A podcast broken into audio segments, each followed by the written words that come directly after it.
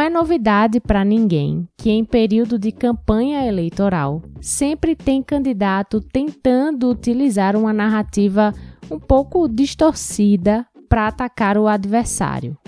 Mas as eleições nacionais de 2018 trouxeram mais um ingrediente para essa receita: as redes sociais, que se tornaram o principal veículo de propagação de notícias falsas, as chamadas fake news.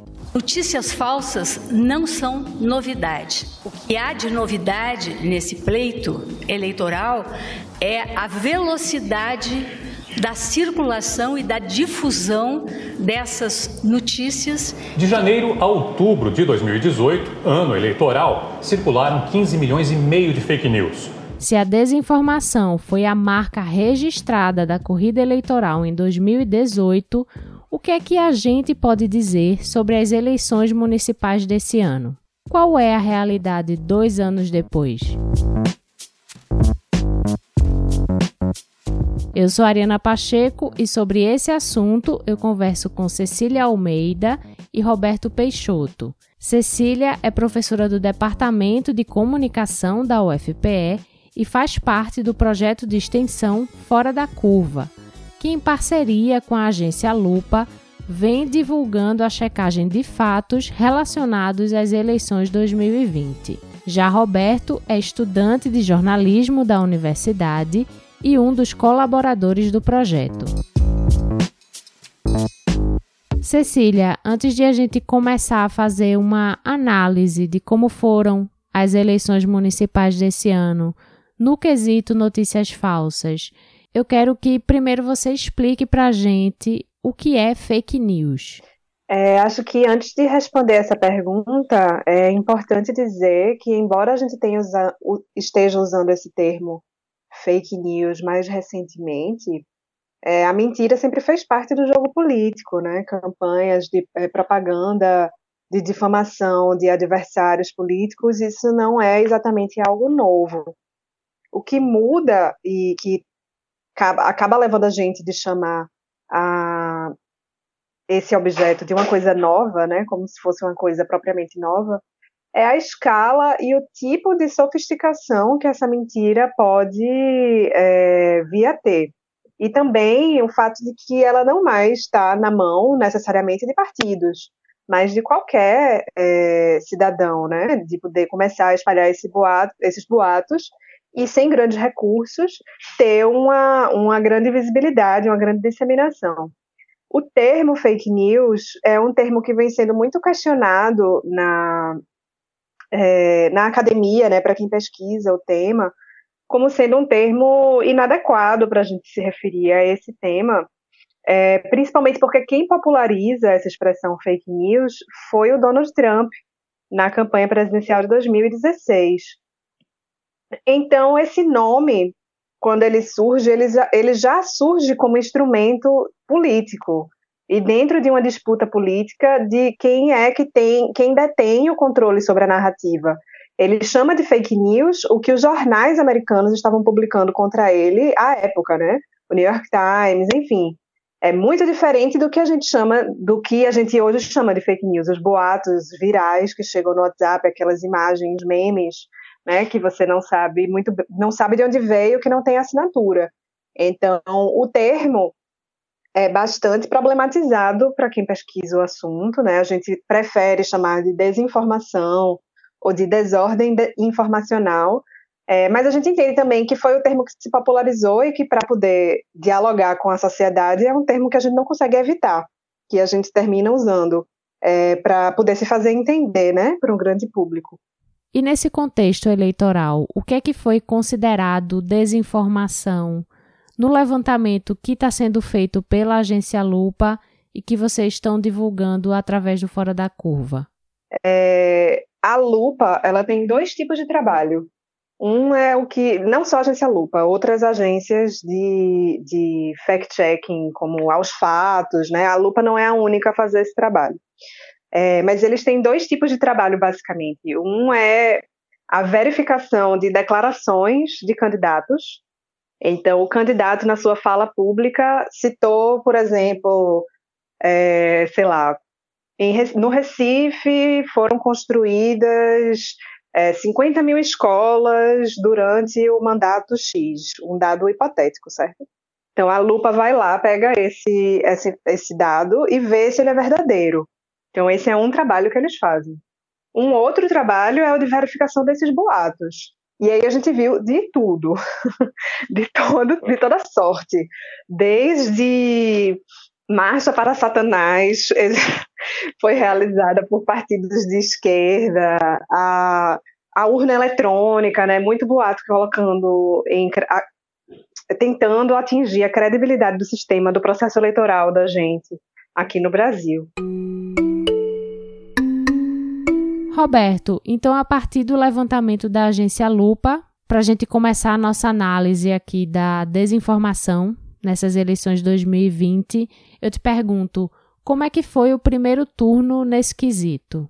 O que eu posso falar, assim, de uma percepção que, que eu tive, que eu acho que a Cecília até pode complementar, é que no ano passado, no ano passado não, nas eleições passadas, pelo menos em, em 2018, é, a gente tinha agências de, de fact-checking, claro que a gente tinha, tinha agência Lupa, tinha uh, já a agência Aos Fatos também consolidadas, mas esse ano, é, principalmente, eu reparei que essas estratégias de checagem, elas vêm se intensificando, e não somente é, com, em relação a tipo, agências, é, agências privadas, agências que estão surgindo por aí, mas dentro dos próprios jornais também, a gente vê, a gente vê isso, isso até, até, até aqui no Recife, o Jornal do Comércio também agora ele tem uma agência de checagem, ele tá, ele, o, Confere Aí, ele checou a, as eleições aqui aqui no Recife, está checando também, na verdade, né? A gente tem também, eu esqueci agora o nome de, de uma no Maranhão também, que é, que é muito boa, e eu estou vendo que isso está surgindo, principalmente, está intensificando, principalmente nesse ano.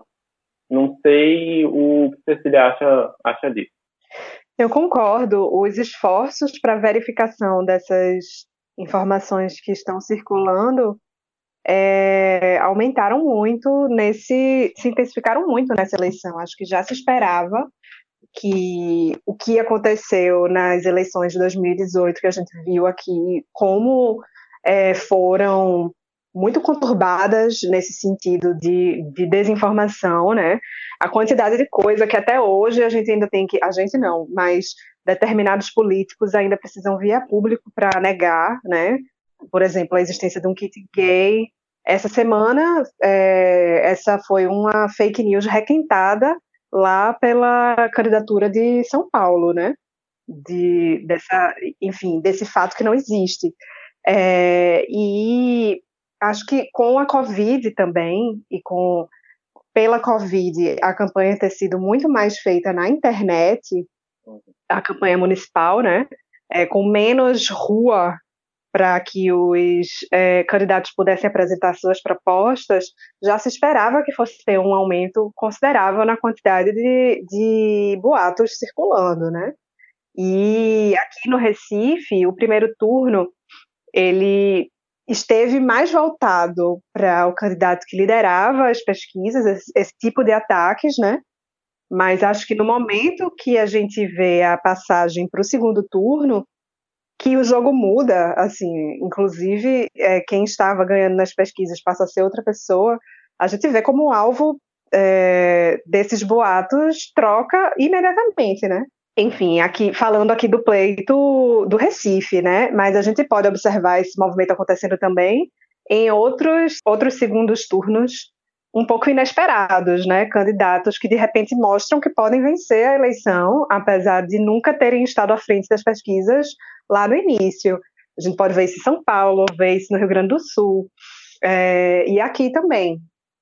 Então, eu acho que tem, tem mais coisas que a gente poderia aprofundar, mas queria abrir com isso, né?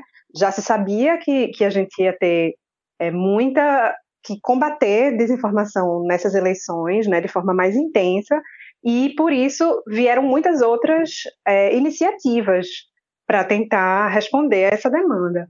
Agora, o problema ainda é que essas iniciativas ficam muito fechadas nas pessoas que seguem as agências de checagem. Não, não são os grandes jornais, isso não está sendo dito na televisão, né, na hora que o debate acontece, isso não está sendo aberto ao público ainda, ao grande público ainda. Então, por isso essa iniciativa da gente levar esses conteúdos para a rádio pública, né? Que são ambientes em que não existem regulações comerciais ou interesses comerciais como outros tipos de veículos de mídia. E aí a, a Lupa enxergou isso como uma possibilidade exatamente de fazer esse conteúdo chegar a mais gente. Eu só queria complementar, né? Porque combater desinformação é muito difícil, é uma luta muito injusta, porque você compartilha uma, uma notícia falsa, né? Que tem toda essa problemática em torno do termo, mas a gente sabe quando acontece esse compartilhamento, para você poder combater isso, é muito difícil você, você lidar com, com esses números da desinformação. Só que outra coisa que eu queria complementar também é que esse ano a gente viu um esforço bastante forte do, do TSE, né, do Tribunal Superior Eleitoral. Nas eleições passadas também aconteceu isso, mas esse ano teve uma, uma campanha bastante forte também na televisão, né, no, no, nos rádios, até com, com influências digitais, né, até com, com, com biólogos, né, com o Atila Yamarino também com, compartilhando essa, difundindo, na verdade, né, informação sobre, sobre, sobre as eleições, né. Hoje a gente vai falar sobre um fenômeno que vem se alastrando em proporções avassaladoras. Tudo começa com um simples transmissor. Uma pessoa que passa para o seu grupo familiar, que espalha para a sua comunidade e rapidinho temos um grande número de pessoas contaminadas. Parece até o espalhamento de um vírus e na verdade esse fenômeno é uma espécie de vírus. Eu estou falando das fake news em um processo eleitoral. É uma estratégia assim que é, é complicado você você lutar contra o, o tamanho da desinformação, mas não custa né, tentar. Né? Quanto mais veículos de, de, de checagem existem, quanto mais iniciativas dessas ocorrem, melhor para a gente, melhor para a sociedade, melhor para a democracia. Cecília, fazendo um balanço entre as eleições desse ano com as de 2018, que foi aquele boom de notícias falsas que a gente viu. Teve alguma diferença? Foi parecido? Eu acho, eu não vou poder te citar números, porque é muito difícil fazer esse monitoramento, especialmente porque uma das principais formas de distribuição desses conteúdos é o WhatsApp. E o WhatsApp é, não é uma, uma ferramenta que dá para monitorar.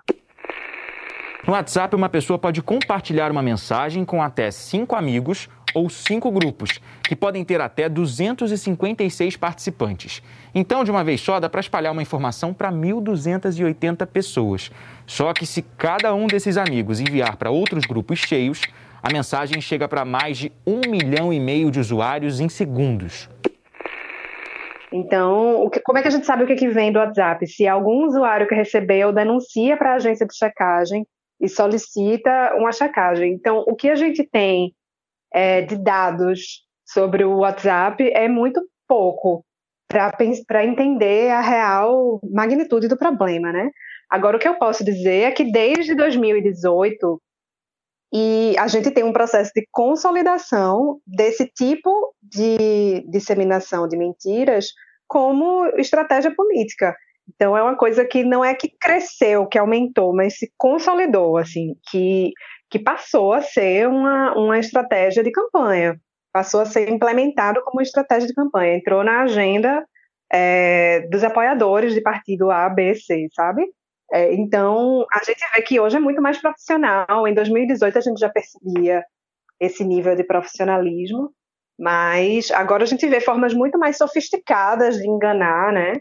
Com os deepfakes, é, áudios, isso a gente viu na Covid também áudios que diziam ser ministro da saúde, mas não era ele falando, assim, imitação, imitações muito verdadeiras é, de pessoas públicas falando e que não eram verdade. É, entre outras formas, né, dados manipulados, porque a desinformação não é só aquela mentira descabida, mas às vezes é você tirar uma fala do contexto e levar a outra conclusão, é você é, apresentar uma imagem antiga como se fosse nova, dizer que aquela imagem se refere a um lugar quando não é verdade. Então a gente vem percebendo formas muito mais sutis e muito mais difíceis de, de explicar, né? Porque você para tentar desmentir um, um, boato. Eu vou dizer, não, essa citação é, é verdadeira. Mas não foi bem assim. Aí, na hora que, que você começa a explicar, uma parte do público já não acompanha, só vai pegar que foi que tem uma parte ali que é verdade. Então, é mais difícil rebater uma mentira quando ela tem esses, é, essas sutilezas ao redor, né? Não, não, o que a gente vê não é somente uma intensificação em quantidade, mas é uma sofisticação dessa, dessa é, máquina, né? Dessa, desse tipo de operação. Roberto, quais as características das notícias falsas que circularam nesse período de eleições municipais? Elas tiveram algo em comum? Onde é que elas também circularam mais? Olha, é, elas circulam principalmente né, assim, no, nas, nas redes sociais, que são as formas como a, a agência Lupa consegue fazer essa checagem, né? Porque a gente não consegue, como ele estava falando, fazer checagem. As agências de, de checagem não conseguem, estão é, tentando ainda, né? Checar é, as informações por meio do WhatsApp, por meio dessas, dessas plataformas que são mais fechadas. Mas por meio do Facebook, do, do Twitter, que são mais abertas, é, é mais fácil de, de, de fazer essa checagem, de ter esses números, tem ferramentas que você, você pode acessar o, o quanto uma, uma desinformação foi compartilhada, o quanto ela está sendo é, compartilhada, você pode checar por, por, por termos específicos e fazer é, uma comparação. E em relação aos assuntos, assim, são os mais diversos, como, como o Cecília estava falando também. A gente já teve que, a agência Lupa, na verdade, já teve que desmentir e a gente, e a gente compartilhou essa informação numa das colunas, é, coisas sobre campanha do, que campanha de exaltação a, a... A Marcha para Satanás. A, a, marcha, a Marcha para Satanás, isso. Já teve, já teve, já teve que... que existiu, assim. é isso. A é. Marcha para Satanás existiu. Foi um evento irônico para é, protestar pelo Estado laico. Existiu o evento, mas foi as fotos foram usadas como e aí começou a se espalhar que partidos mais vinculados ao campo progressista que tinham organizado. Não teve nenhum financiamento político a, a marcha, né? Foi uma organização das pessoas, enfim. E com esse objetivo, né? A marcha correu, mas não teve nenhum, nenhuma vinculação com os partidos que a desinformação citava, né? E, uhum. e, também, e teve também algumas checagens da, da lupa que, assim, quando você, você, você vai ver, por exemplo, um título de uma checagem, ah, a candidata diz que é, é, por exemplo, um determinado número de, de determinado número de bairros do Recife tem X creches. Só que a candidata disse isso e a, a, o bairro tem menos creches ou mais creches. E às vezes a informação pode ser, até ser mais vantajosa para ela se, se o, o bairro tiver menos, menos creches, ela não disse esse número exato. Teve checagem assim, por exemplo. São erros que a, os candidatos cometem ao longo da campanha e que, é, e que as agências de checagem vão lá e conferem a informação, conferem o dado. Ah, eles sempre eles sempre vão vão embasar, né, essas checagens com os relatórios de, de, de transparência, sempre embasam esses números e a gente viu muitas checagens assim também. Estão ocorrendo checagens assim esse ano. Uma coisa que a gente observa que é propriamente nova, porque ataques ao campo adversário é algo não exatamente novo, né? Ataque às ideias da esquerda, o ataque às ideias da direita, isso é, é algo meio lugar comum na, nas campanhas políticas. Mas o que a gente observa de efetivamente novo é uma, um ataque à instituição democrática no Brasil, aos processos eleitorais no Brasil né, um ataque à segurança, colocar em questão, né, colo colocar em dúvida a credibilidade e a confiança da urna eletrônica do nosso sistema de votação, associar esse sistema à possibilidade de fraude de vários tipos, né? Tanto disseram que estavam contando voto justificado como voto válido por essa, porque, enfim, nesse contexto de pandemia, muita gente, muito mais gente não pôde ir até o local de votação. Então, espalharam essa ideia de que os votos, essa ideia falsa, não é verdade, mas que os, é, as justificativas estavam sendo contabilizadas para beneficiar determinado candidato, né? Ou que É, também vimos muitas, muitas, muitos fakes relacionados de alguma forma à Covid. Tipo, candidato fazendo aglomeração, e na verdade a foto era antiga. É, mas o que eu visualizo de efetivamente novo é uma tentativa não só de atacar partidos ou candidatos específicos, mas uma tentativa de atacar a democracia, assim, o processo eleitoral, colocar em dúvida isso. E muito pegando emprestado o que aconteceu nos Estados Unidos, né, em que o perdedor da eleição presidencial, embora lá o voto seja papel, é, e aqui seja eletrônico, né, é, o eleitor, da, o perdedor da eleição norte-americana fez isso a campanha inteira, fez a, colocou em dúvida é, o sistema de votação, as votações antecipadas, as votações pelos correios, é, porque era papel, porque estava sendo fraudado. O presidente Donald Trump deu declarações bem polêmicas sobre a disputa eleitoral na noite de ontem. Numa coletiva de imprensa que foi dada dentro da Casa Branca, ele fez acusações sem provas de que existe fraude na contagem dos votos nos estados onde a vantagem dele está diminuindo. If you count the legal votes, I easily win. If you count the illegal votes, they can try to steal the election from us. There's tremendous litigation going on, and this is a case where they're trying to steal an election. They're trying to rig an election. Então, essa foi a estratégia de campanha dele. E aqui a gente observa que, apesar de, enfim, teoricamente, o exemplo americano deveria ser para ninguém nunca mais ter voto em papel, né? Mas aqui querem uma linha, uma linha que está defendendo a volta do, do voto em papel por considerar que ele é mais seguro. Então, mas a, a estratégia é a mesma, é de corroer a credibilidade do sistema, né? A gente vê que a desinformação tem essa como dúvida, não é somente questionar a verdade e oferecer outra coisa no lugar, é deixar a pessoa em dúvida a ponto dela não saber mais o que é verdade, dela não saber mais se é isso ou isso, assim, se é A ou B, e de duvidar de tudo.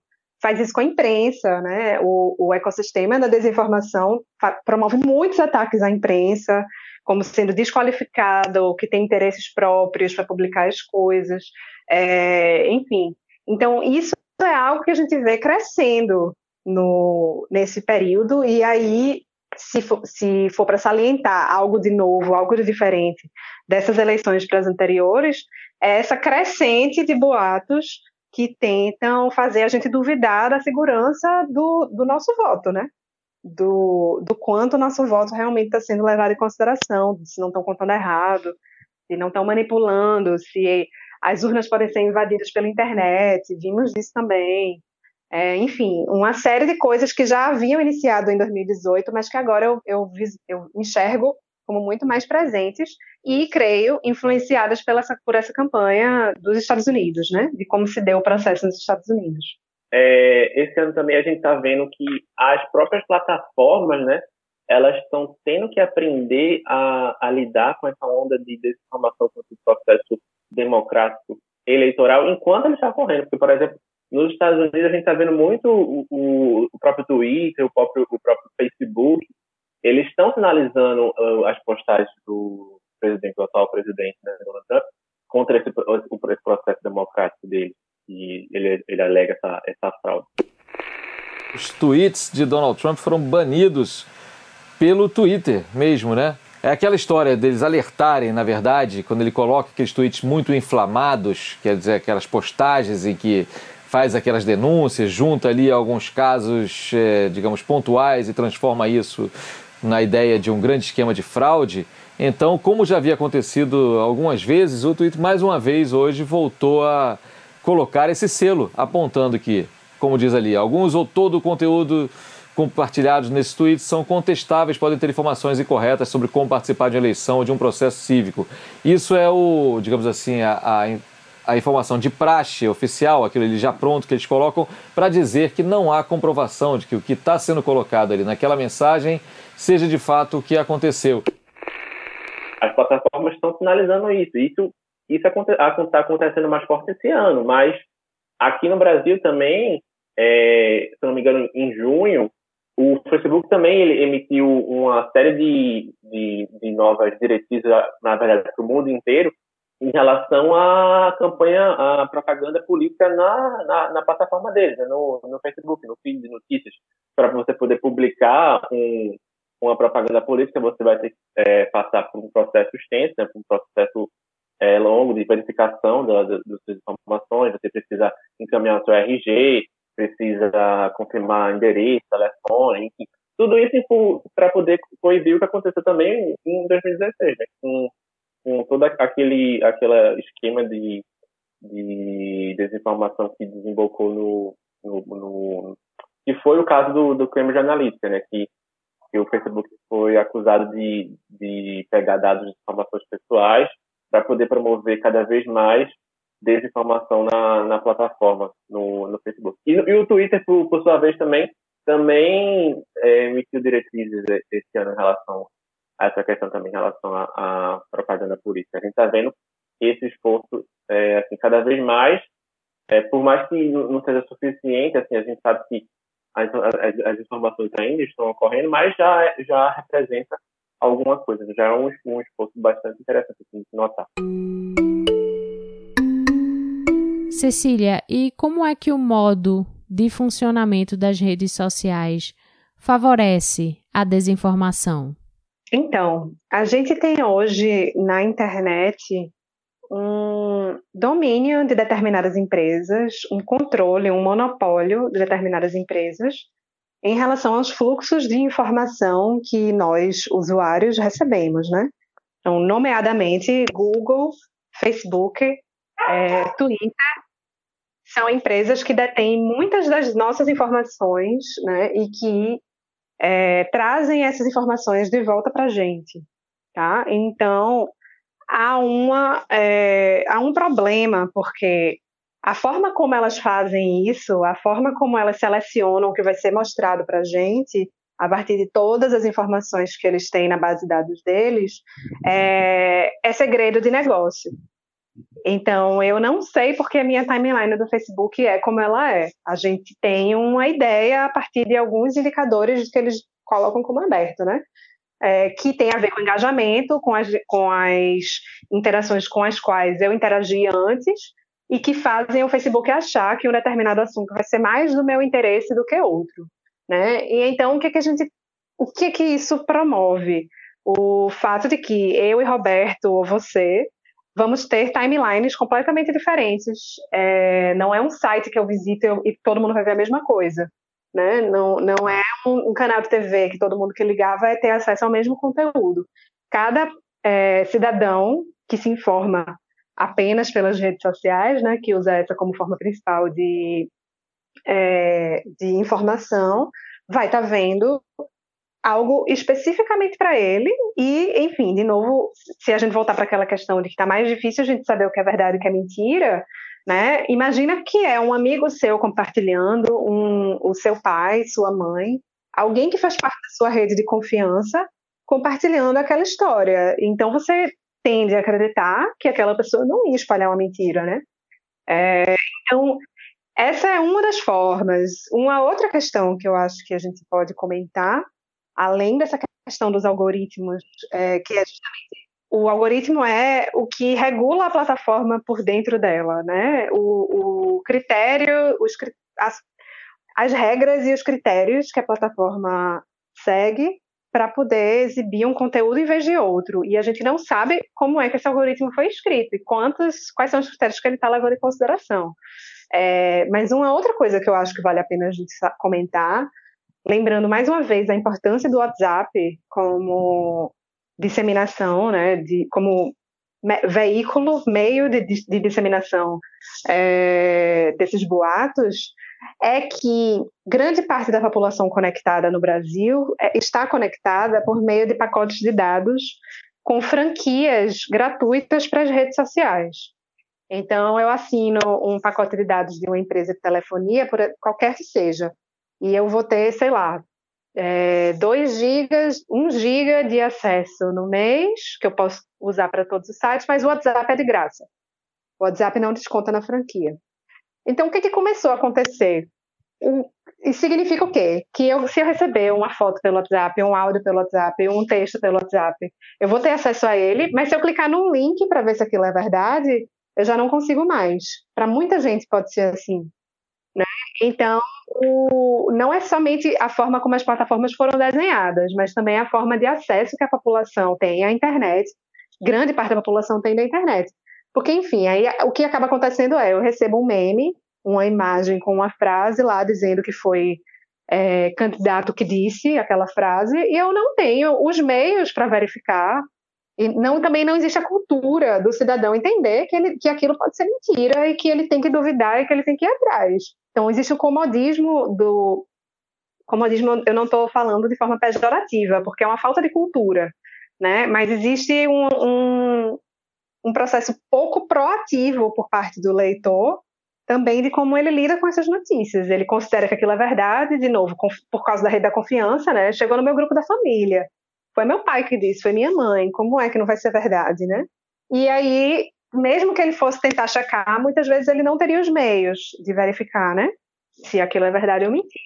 Eu só queria comentar é, em relação a essa questão dos algoritmos, que eu acho que é fundamental, né? A gente debater cada vez mais a transparência desses, desses algoritmos, a transparência desses dados. Isso, perfeito. Eles, eles, são, eles são feitos por, por pessoas, são feitos por a gente, por pessoas como nós. E as pessoas têm a, as, suas, as suas visões de vida, as pessoas têm os seus preconceitos. Falar de algoritmo também é, é falar, é falar bastante de, de preconceito. Por exemplo, um debate que aconteceu esse ano foi em relação ao algoritmo do Twitter, que ele, ele preferenciava, ele, ele deixava ele deixava que fotos de pessoas brancas no, no Twitter, na timeline do Twitter, fossem destacadas, sempre fossem destacadas, ao invés de, de, de, de imagens de pessoas negras na, numa mesma foto, por exemplo. Né? Duas pessoas, tinham duas pessoas numa foto, uma pessoa negra e uma pessoa branca. Aí ele escolhia mostrar, antes de você clicar na foto, quando aparece na, na timeline, ele escolhia é, mostrar a pessoa, a pessoa branca, não a pessoa negra. E isso não, não ocorre somente no Twitter. A gente tem algoritmos, tem, tem casos notórios, por exemplo, de algoritmos que, que, que estavam sendo usados para pré-selecionar, para pré-indicar pessoas que estavam cometendo crimes. E a gente sabe que isso é muito, é muito perigoso a gente, a gente prever isso, né? Porque o, o algoritmo, nesse, nesse caso, por exemplo, se tornou, tornou notório na, na academia, né? No, as pessoas que estudam isso, o algoritmo ele estava ele selecionando, ele estava pré-indicando principalmente pessoas negras. Por quê? Porque a gente sabe que tem, que tem um histórico de, de, de no caso, esse, esse caso aconteceu nos Estados Unidos, tem um histórico de, de prisão de pessoas negras nos Estados Unidos que é mais forte, que, que ocorre principalmente por, por, lá, não somente lá, mas, mas aqui também. E a gente não pode, não pode criar um, um algoritmo, não pode criar uma, uma ferramenta para prever isso, porque o que é que significa que pessoas, que pessoas negras vão cometer mais crimes só porque pessoas, mais, mais pessoas negras foram presas? Não, não existe essa correlação. Por isso que é importante, cada vez mais, essas plataformas, elas exporem como se dá essa, esse, esse, o trabalho dessa, desse, desses algoritmos nas redes sociais, como é que ocorre isso. É importante que as, as entidades da sociedade civil cobrem dessas plataformas isso, porque a gente, a gente é, é, somos as principais pessoas impactadas por isso. Somos todos, todos os dias no, no, na rede social, somos todos os dias no Twitter, no Facebook, sendo impactados por um, por um algoritmo que a gente não conhece, assim, de fato, 100%, né? Cecília e Roberto, e algumas estratégias foram pensadas pelo TSE para tentar combater as fake news. A lei eleitoral prevê multa e até prisão para quem divulgar informações falsas ou promover calúnias. O disparo em massa de conteúdos também é proibido. Contratar pessoas para mandar mensagens ou publicar comentários ofensivos também dá multa e até quatro anos de prisão. Pela primeira vez, as gigantes das redes sociais se uniram à Justiça Eleitoral Brasileira para combater as fake news nas eleições.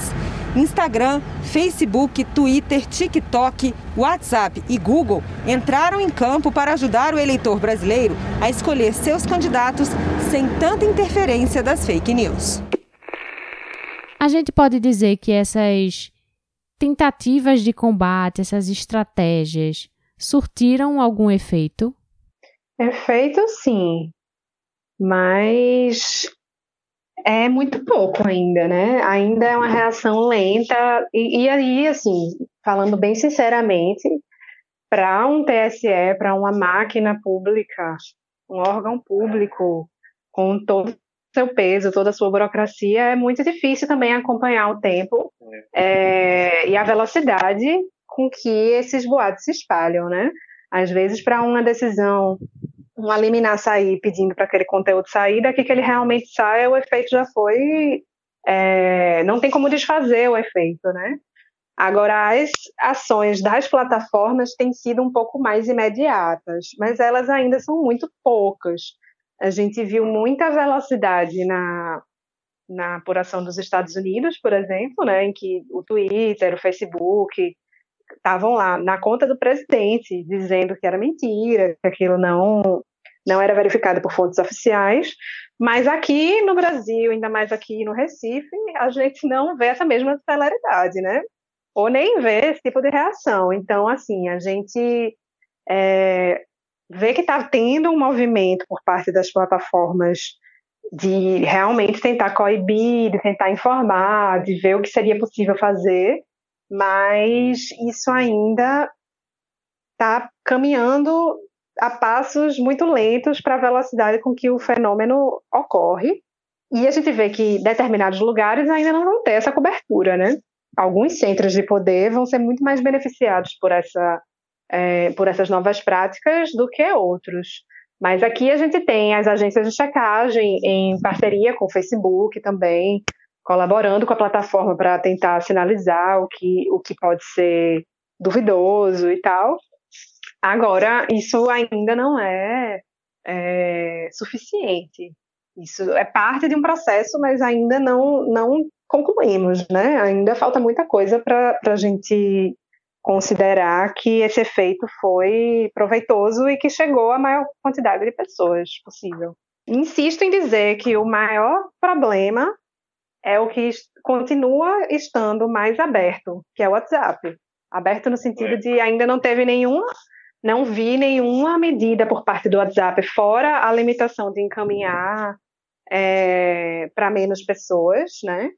Fora essa restrição para você não encaminhar para sua lista toda um conteúdo, não vi nenhuma ação por parte do WhatsApp pensando no período eleitoral. E é o ambiente aqui no Brasil mais perigoso, né? E o WhatsApp faz parte do Facebook, né? O Facebook é o dono do uhum. WhatsApp. E tem uhum. o Facebook, por sua vez, que tem é, que tem atuado mais forte em relação a isso. Mas em relação ao WhatsApp, a gente está vendo é, pouca coisa sendo feita, assim, não uhum. nada, né? E na boa, eu acho que eles não sabem o que fazer ainda. Assim, eles chamaram, eu é. vi chamadas para pesquisas de é, financiamento de projetos, de tentar chegar a soluções para o WhatsApp pra, no combate à desinformação. Mas acho que eles ainda não sabem o que fazer. É, porque o que se tornou a plataforma WhatsApp era muito diferente do que se tinha em mente, né? Era para uhum. ser uma, uma plataforma de conversa, um aplicativo de mensagem interpessoal e virou um meio de informação. Isso é imprevisto, né? Isso foi algo que aconteceu de forma imprevista. E aí eles estão tendo que correr atrás. No meio de trabalho também, no meio de, de comunicação agora, principalmente na pandemia, todo mundo usa o WhatsApp para trabalhar, para se comunicar, isso cresceu ainda mais agora, principalmente esse ano. E o Facebook, né, o WhatsApp, está tentando que lidar com isso, porque o, o, problema, assim, do. Não é o problema, na verdade, mas é porque quando a gente conversa no WhatsApp, a gente está a gente, a gente tá no que eles chamam de criptografia de ponta a ponta, né? Gente, eu mando uma mensagem para você, só você recebe essa mensagem e só eu vou ter acesso a essa mensagem. O WhatsApp não vai ter acesso a isso. A gente já teve alguns casos de, de, de juízes aqui no, no Brasil que tentaram é, é, recorrer em relação a isso, mas não tem como, porque o WhatsApp não tem acesso a essas mensagens, nunca ele vai ter acesso a esses dados.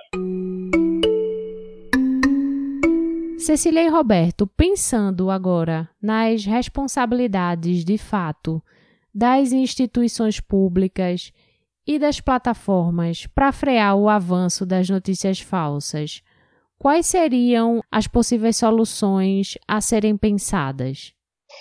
Eu acho que o que a gente precisa implementar de forma urgente é uma política de educação midiática para o uso dessas ferramentas. É, a gente passou a usar celular, internet, aplicativos de mensagem, né, e aprendeu a usar de forma empírica. Então, o cidadão comum não está preocupado com o que os algoritmos do Facebook ou do, os algoritmos do Twitter estão fazendo. Ele sequer sabe, necessariamente, não precisa saber, é, que existe uma inteligência artificial escolhendo o que ele vai ver. Né? Ele não está preocupado com isso, de forma geral. Mas isso precisa, sim, se tornar uma preocupação para todo mundo.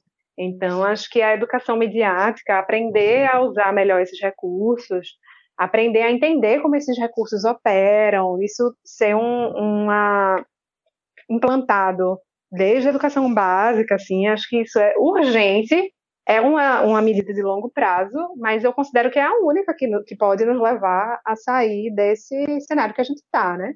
A gente aderiu muito rápido às redes sociais e agora que a gente está começando a ver os problemas, assim, enquanto sociedade, agora que a gente está se deparando com os problemas, toda nova tecnologia, quando vem, ela vem com novos problemas. E aí depois a gente recua, estuda esses problemas e aprende. O problema é que agora está sendo tudo muito rápido para a gente dar conta. A gente quer soluções rápidas também, porque a gente já vê os prejuízos, mas essa é a mais fundamental e é de longo prazo, que é as pessoas estarem mais habilitadas a usar as ferramentas. Uma outra coisa é o que Roberto comentou, a transparência que deve ser cobrada pelas plataformas, né? eles, o, esses empresários dizerem o que, é que eles estão levando em consideração para considerar que tal coisa, inclusive dessas novas práticas.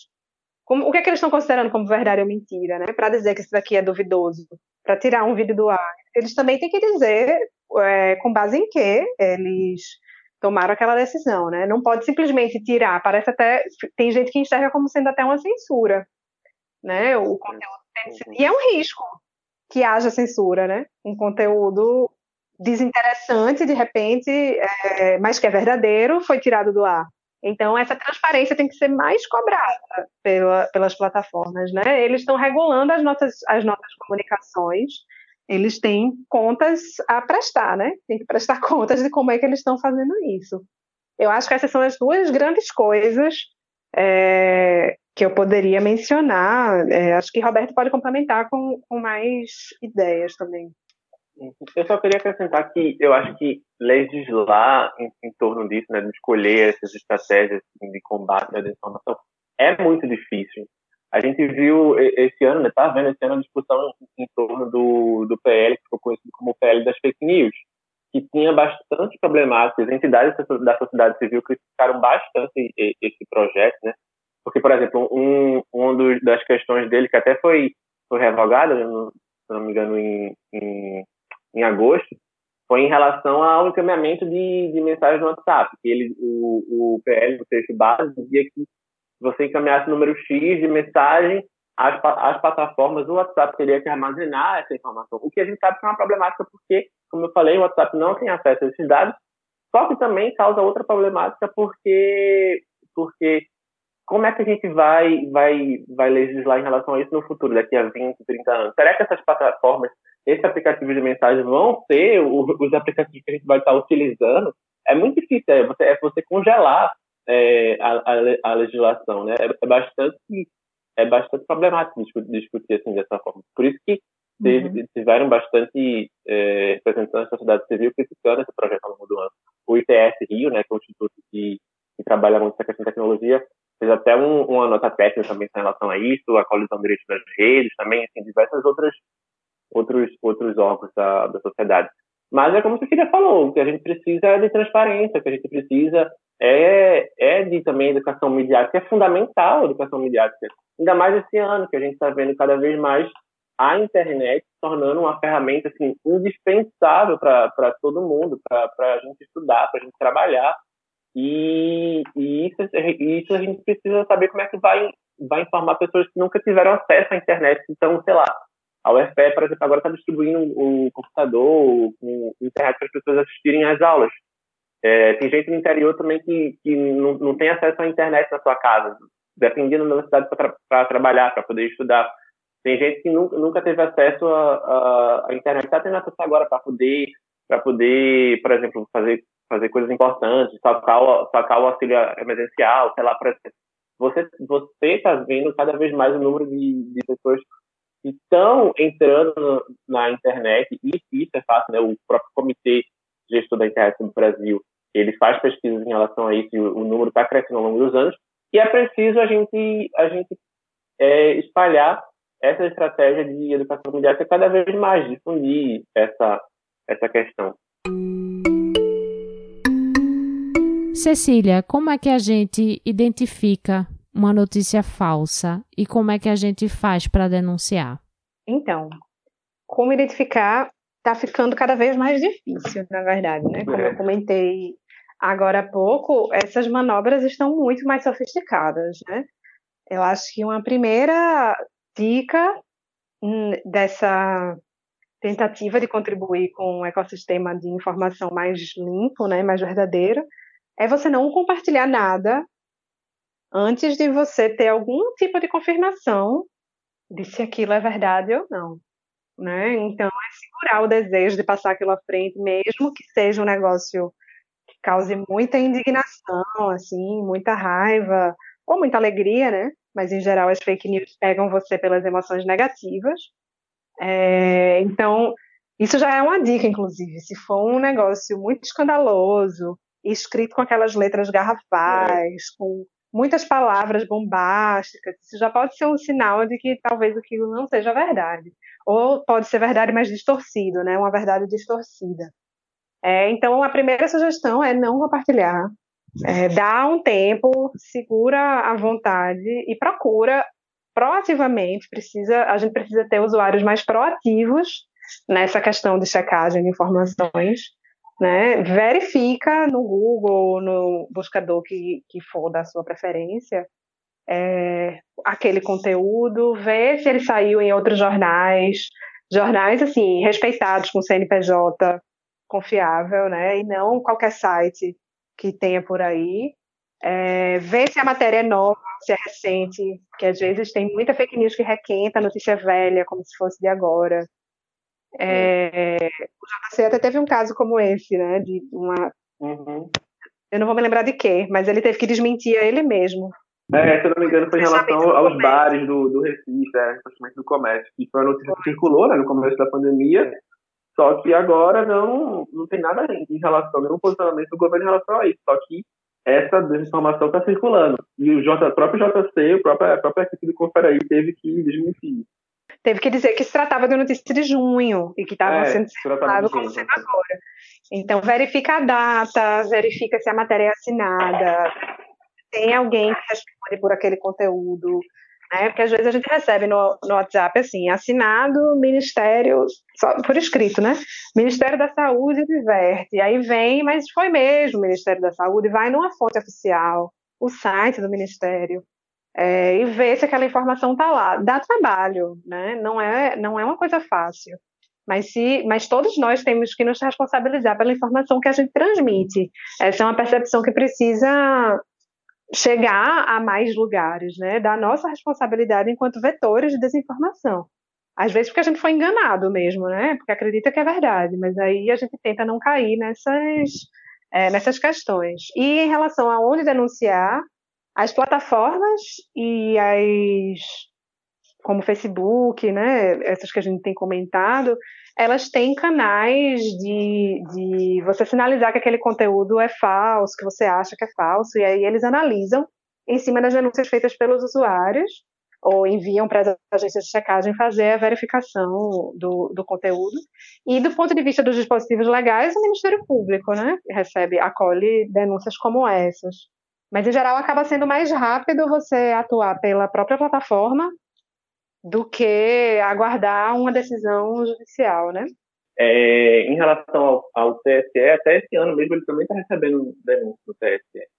E, e também as, as, próprias plataformas, elas têm, é, por exemplo, boots, que são boots, são robôs checadores, robôs do bem, né, que eles vão checar a informação para você. A agência pública tem algum um boot do checador também, não sei se a agência Lupa tem também, mas procurando na, na internet por, por esses, esses bots do WhatsApp, né? Eles, vocês enviam o link para essas plataformas e eles vão responder para você. Talvez até, até também é, respondam se a informação é falsa ou não. Teve também, se eu não me engano, a Fiocruz também esse ano teve um, um, um uhum. em relação a isso também, de, de mensagens próprias relacionadas à, à, à Covid, na verdade, né, Covid-19. Enfim, as uhum. plataformas têm, têm, têm essa checagem, têm essas ferramentas. É sempre bom procurar e clicar também né, no, no link, né, clicar na, na informação que você quer compartilhar. Pensa duas vezes, verifica como você já falou, está aparecendo que está tá falso, tá parecendo que tá chamativo demais, é uma coisa que você nunca viu na vida. Lê a matéria, ou, ou lê a reportagem. O Twitter mesmo, a, agora, não sei se foi esse ano ou foi ano passado, antes de você compartilhar uma matéria que você não leu, o Twitter sinaliza isso para você. Olha, você quer mesmo compartilhar essa matéria que você não leu, é bom você ler esse artigo aqui.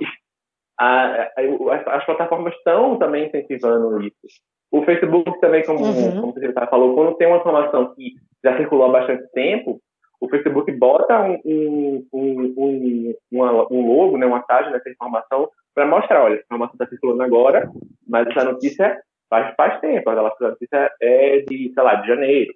Enfim, é, dá uma olhada, verifica. É, é um trabalho, é algo mais trabalhoso, não sei se é um trabalho difícil, mas se você não quiser contribuir com a desinformação, não custa nada fazer esses passos, né?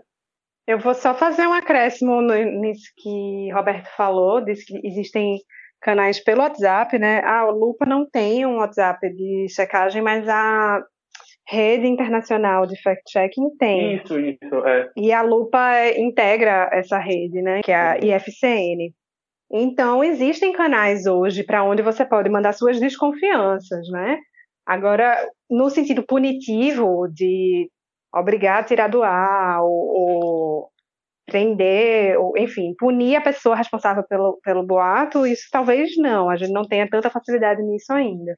E nem sei se deve, é. mas é, só nesse sentido, né? A gente tem canais de, de, que ajudam você a verificar um conteúdo e que ajudam a sinalizar para as plataformas que aquele conteúdo deve ser digno de desconfiança, né? Eu estou desconfiando disso daqui, então você envia para a agência de checagem que você confia, o Confere Aí também, que é uma iniciativa daqui, é, de Pernambuco, que é um aplicativo de ver qual é a probabilidade que, que tem aquela matéria pela análise do texto e tal, tem uma probabilidade grande de ser falso.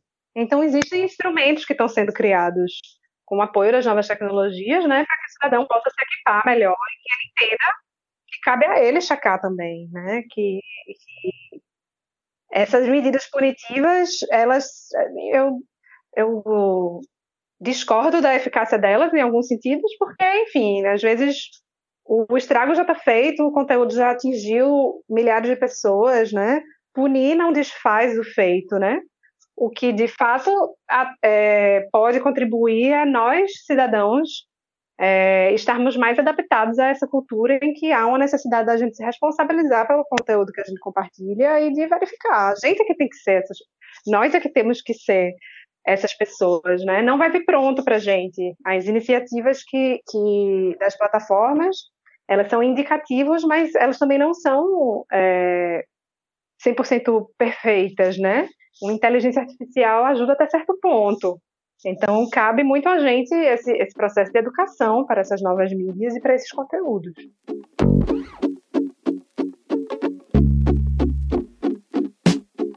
Cecília e Roberto, muito obrigada pela participação de vocês aqui no Conexão UFPE. Imagina, Obrigado espero também. ter contribuído. A gente que agradece. Isso, foi um prazer.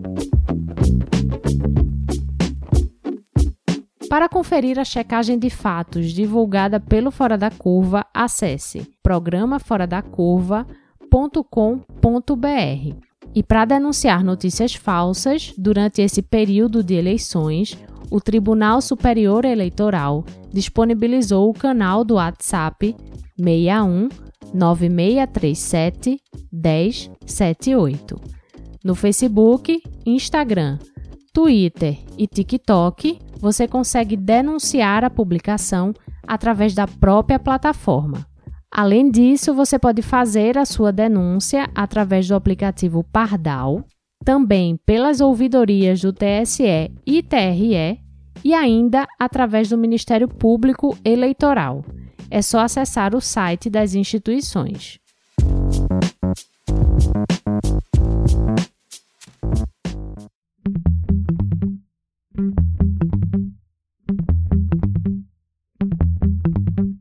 Esse foi o Conexão UFPE, uma produção da Assessoria de Comunicação da Universidade. Eu sou Ariana Pacheco e esse programa usou áudios de TV Globo, Globo News, TV Senado e Tribunal Superior Eleitoral. Você pode falar com a gente através da página facebook.com barra Conexão UFPE ou pelo Twitter, arroba Conexão UFPE. Deixa lá a sua sugestão ou comentário. Eu vou ficando por aqui. Até o próximo Conexão.